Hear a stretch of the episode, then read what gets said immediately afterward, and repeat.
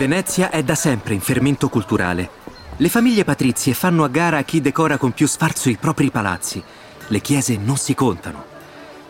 Ci sono grandi opportunità per gli artisti di manifestare il proprio talento. Un analogo fermento si respira a Milano nel 1730, quando mio padre giunge per la sua prima commissione. Da poco più di tre lustri al dominio spagnolo si è sostituito quello austriaco e l'antica Mediolanum è rifiorita in tutto, dall'economia alla politica, fino alla cultura e all'architettura. Perfino il Duomo sta indossando un nuovo sfolgorante vestito, fatto di candidi e sontuosi marmi. Tra le tante novità della città ce n'è una che passa inosservata. Un giovane pittore diretto a Palazzo Archinto, un giovane che non vede l'ora di essere parte integrante del cambiamento.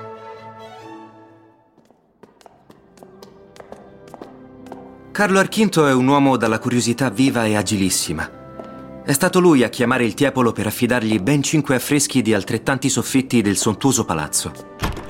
Mio padre mi ha raccontato spesso di quei giorni. Gli sono rimasti vividamente impressi nella memoria. Archinto gli trasmetteva soggezione, non era un committente come gli altri. Era una personalità in grado di giudicarlo. Durante la prima visita al palazzo lo condusse nel suo studio in realtà un'immensa biblioteca, e questo non fece che aumentare la riverenza di mio padre. Ma non era questo l'intento di Archinto. Estrasse da uno scaffale l'ultimo volume del Rerum Italicarum Scriptores, la storia d'Italia curata da Ludovico Muratori, fresco di stampa. Nel volume c'è anche uno dei numerosi schizzi che Tiepolo aveva realizzato per l'opera, Il movimento dei flagellanti. E mio padre non l'aveva mai visto stampato. Il diavolo fu colto di sorpresa, una piacevole sorpresa. Iniziò a parlare di quegli schizzi e la conversazione non si fermò più. Archinto intendeva dirgli: Conosco il tuo talento, ti considero un mio pari. Una fiducia che presto vedrà ripagata con gli interessi.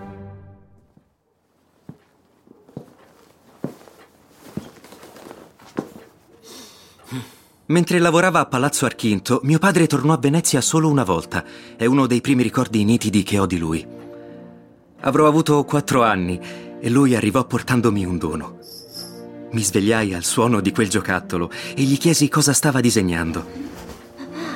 Lui mi rispose: Degli angeli dentro alle nuvole. Mi riaddormentai cullato da quell'immagine. Ce ne sono diversi di quegli angeli affrescati sui soffitti di Palazzo Archinto. Uno in particolare esalta lo stile e la creatività del Tiepolo, l'angelo dalle ali variopinte, il genio che tiene in mano una piccola lente. Non sapendo come sarebbero state le quadrature intorno agli affreschi, aveva lasciato tutti i suoi personaggi, tra cui gli angeli, in bilico in un cielo carico di nuvole e circondati da un'area di colore neutro, in modo da essere adatti ad ogni genere di quadratura. Un po' come se fossero il sogno di un bambino o allo stesso tempo l'omaggio a un uomo dotto. Il genio con la lente è infatti un riferimento agli interessi scientifici di Carlo Archinto, che veniva spesso ad ammirare mio padre al lavoro, quasi sempre in silenzio o scambiando poche parole. Ma una sera, mentre il Tiepolo stava ultimando all'affresco il trionfo delle arti e delle scienze e il personaggio di astronomia con il compasso in mano, Archinto lo invitò a scendere dal ponteggio e a seguirlo. Diavolo, scendete! Lo condusse in una stanza che finora gli era sempre stata preclusa, la stanza del mondo, così la chiamava Archinto.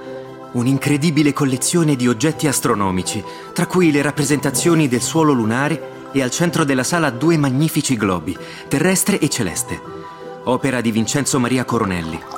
Archinto fece portare del vino e stettero ore a discutere sull'uomo, sul cosmo, sull'immortalità dell'artista e della sua opera. Questo fa un mecenate. Cerca di rendere più ricchi i propri artisti, ma non solo di denaro, di sapere.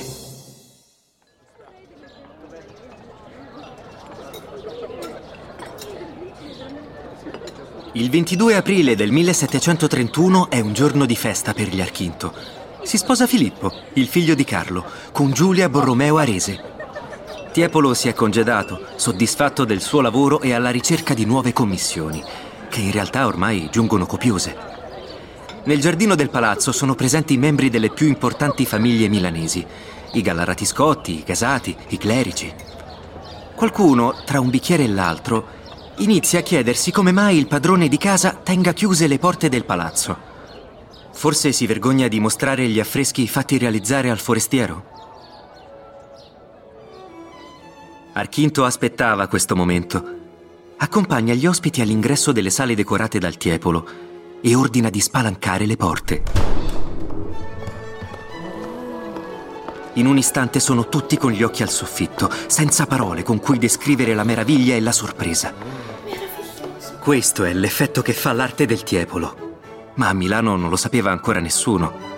O meglio, lo sapeva solo Carlo Archinto. Di lì a poco avrebbero fatto tutti a gara per averlo.